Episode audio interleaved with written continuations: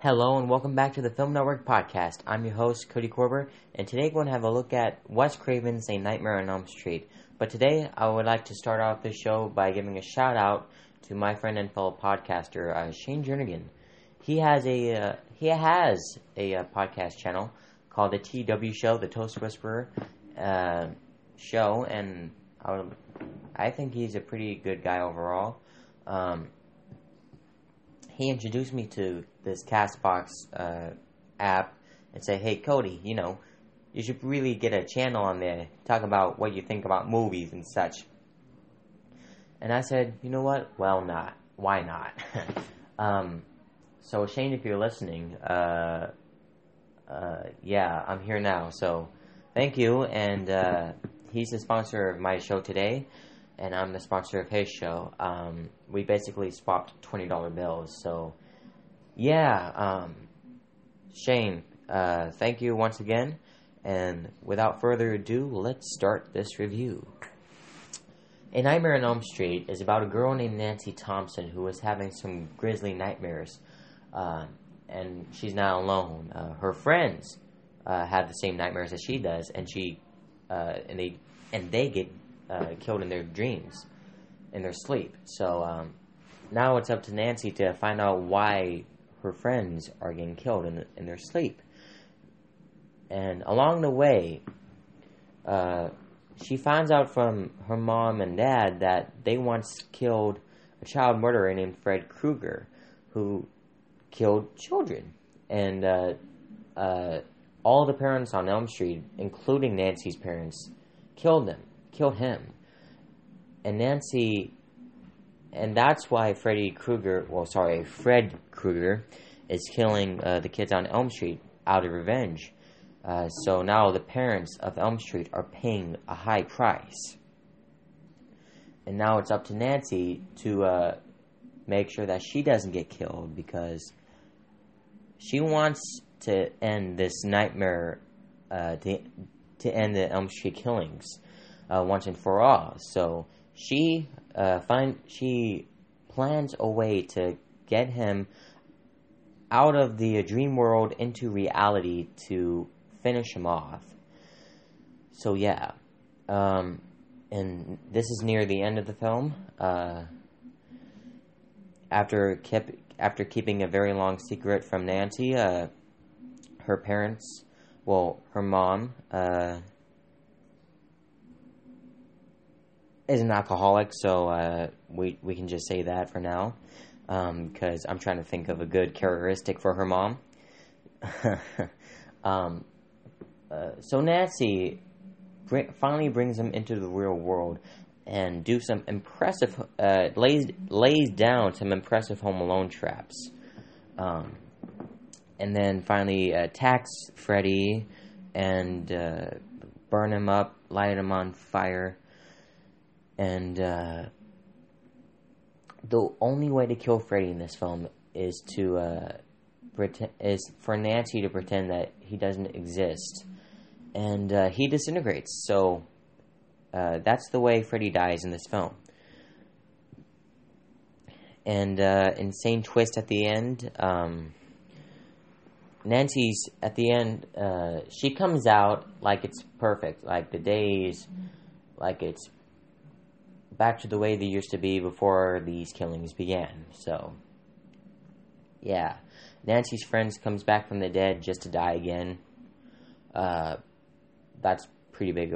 Uh, that's pretty much a waste of, you know, resurrection right there. um, but no, it's just another dream sequence. Uh, uh so this time, Freddy uh, pulls a one-two switcheroo on Nancy, thinking that she actually did bring him into the real real world, but in reality, uh, she's still dreaming. So yeah, that's that's that's the twist in this film, and uh, that's pretty much a Nightmare on Elm Street for you. Um, I'm gonna go straight off topic here. Uh, I'm go- I'm gonna go into 80s horror films right now um, because this is the film that introduced me to uh, 80s horror films. Um, after I watched, uh, I watched this movie for the first time a very long time ago. I think I was either ten or nine years old. But uh, after I watched Nightmare on Elm Street, this film introduced me to 80s horror films in general. So after I watched this, I watched films like Friday the 13th, uh, Evil Dead, Child's Play, Hellraiser, um, j- just all 80s horror films. Um, and uh, I don't know why uh, this film introduced me to 80s horror films. I think there was a notion uh, in the time when uh, it wasn't story that was uh, the main focus of the film. The main focus of those films was the killer, the antagonist. Uh, for Friday the 13th, the original, there was Mrs. Voorhees and Jason. Um, but then further down along the way, Jason became more popular with the hockey mask and uh, the gro- grotesque uh, faces and the deaths and the body counts of those films. And then for the Child's Play films, there was Chucky. And along the way, there was uh, uh Chucky's wife, Tiffany, and the son, who anyone barely remembers anymore, unless if you have. Uh, if you own Seed of Chucky, I am so desperately sorry. Um, you have more. You have. Uh, but anyway, um, I don't. I didn't. I didn't think Seed of Chucky was a bad film, honestly. Um, but it still could have been way a lot better. But uh, wow, I'm really getting off topic here. Um, but 80s horror films, I don't know why I think they're much more of a better films than uh, today's horror films. Frankly, because back in the 80s and 70s, um, horror films became more original. Uh, today, we barely we barely have any original horror films anymore.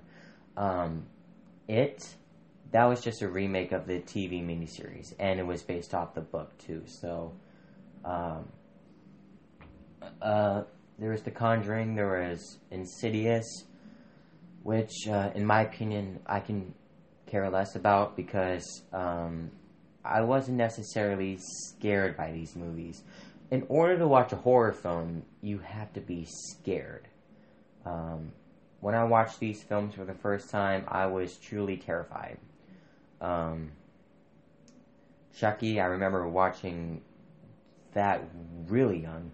Um, I was afraid of Chucky when I was a little kid. Uh, here, uh, here's a crazy story for you. My grandmother, uh, when I was around seven years old, uh, she had her, uh, she had a Chucky, not a doll, but it was like a little talking Chucky doll that you couldn't really move around or talk, or no, it could talk, but you couldn't move around and play with it and all that. It was, it was like the feet were like hooked to his little mount. You press a button and he talks.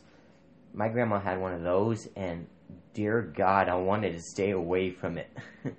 um, that was the first time I ever laid my eyes on ch- on Chucky, and uh, I think it was around the time I watched Nightmare on Elm Street, and I watched Child's Play, and that brought me back, and I was like, oh my God, it's it's that creepy little thing again. Um, but I don't know what I was so scared about. I, Chucky was a doll, a killer doll at that. Um, but then there was films like Friday the Thirteenth, where where I didn't really necessarily get scared by Jason, but um, uh, yeah, uh, Jason was uh, like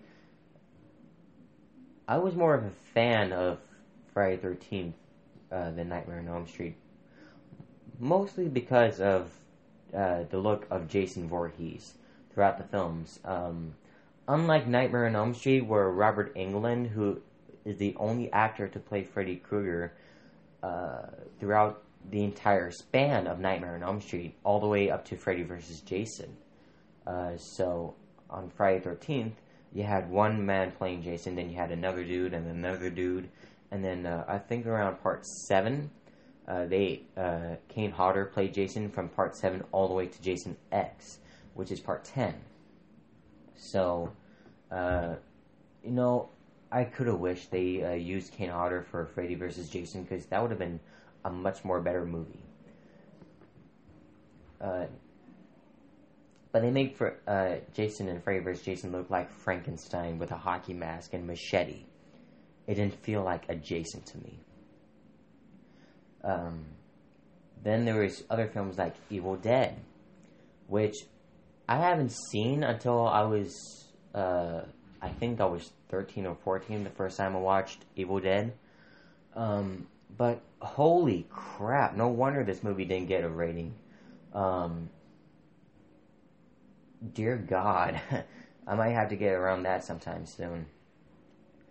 But then Evil Evil Dead Two is when I started to take a a look at uh, horror films that was too gruesome for me to watch. So Evil Dead Two is by far my favorite, if not my uh, my favorite horror film ever because um, it's it's those kinds of horror films that are cheeky, that are cheesy, that are really um, unique for its time. It had good writing, good directing, good acting.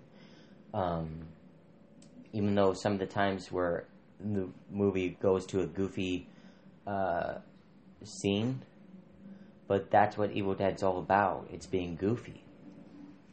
And then there was films like Army of Darkness where it gets too goofy that you don't know what you're watching it, it becomes a comedy. And uh, that's kind of a big switch. You got Evil Dead, that's this dark, gritty, uh, underground horror film. Then you have two films later, uh, a comedy. And not even a funny comedy either. Um, but then uh, Ash versus Evil Dead comes around, and they bring the horror and comedy back, and it's kind of good to, uh, to see Bruce Campbell back as Ash. Um, but uh, a new season's coming up this, I think, this Sunday. So uh, Ash versus Evil Dead season three is uh, premiering this Sunday on Starz. I can't wait for that. But uh, I'm totally, really getting off topic here. Um, Freddy Krueger. There we go. Um, this Nightmare on Elm Street was released on November 9th, 1984, the same year as Gremlins and Ghostbusters came out, and uh, the year Michael Jackson won eight Grammys for Thriller, which at the time was the most ever won Grammys. Um, let's see, how far have we gone in so far? We are at 13 minutes. Um, if they have a new idea for a Freddy film, I I just pray that's not another remake. Because the remake uh, that came out in 2010, produced by Michael Bay, uh, which is very unfortunate. Um, I didn't like it that much. You know, it it wasn't. It didn't feel like a Nightmare on Elm Street to me. I think what they tried to do was uh, try to reimagine uh, a whole new Nightmare on Elm Street to a new generation, which they did really, really, really wrong. Um, they didn't really capture the feeling of Freddy Krueger or Nightmare on Elm Street. I really wish Wes Craven uh, did some consulting with the producer and director uh, in that film. Uh, speaking of Wes Craven, uh, Wes Craven directed this film, and uh, before that, he directed uh, the Hills Have Eyes, the original.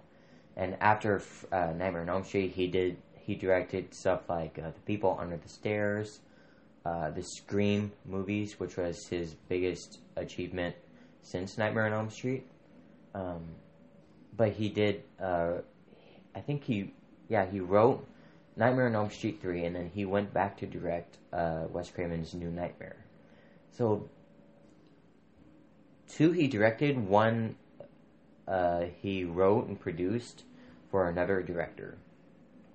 Which uh, Nightmare on Elm Street three is the one who uh, he he wrote for, uh, which many consider to be the best in the series, and I I agree. Um, it's probably the best Nightmare on Elm Street film in the series. Um, if I had to rank down the top five best Nightmare on Elm Street films, it would have to be. It would have to go from five, because. Hold on. Number five would be Nightmare on Elm Street Part Four. Uh, part uh, number four would be Nightmare on Elm Street Part uh, Two, because uh, you know the film Part Two wasn't as good as the first one. Then again, it's not. A, n- neither of these films are good horror are are the best horror films ever made. So number three would be uh, Nightmare on Elm Street. Uh, hold on. Uh, part three would be uh, uh, part six, which is Freddy's Dead. Uh, part two would be uh, Nightmare on Elm Street one, and number one would be uh, part three, Dream Warriors. Um, but yeah, all the other films, let's say part six, that's where the series landed downhill. Um, because they try to do something with Freddy in 3D, which really didn't work out well. Um, and yeah, uh, goofy writing, goofy acting, goofy directing, goofy practical effects, goofy everything. Um, New Nightmare is when they try to make things seri- serious again. Um, I don't think it worked on some degree, but then uh, I don't know. They try to make Freddy Krueger realistic, like figure or realistic, whatever.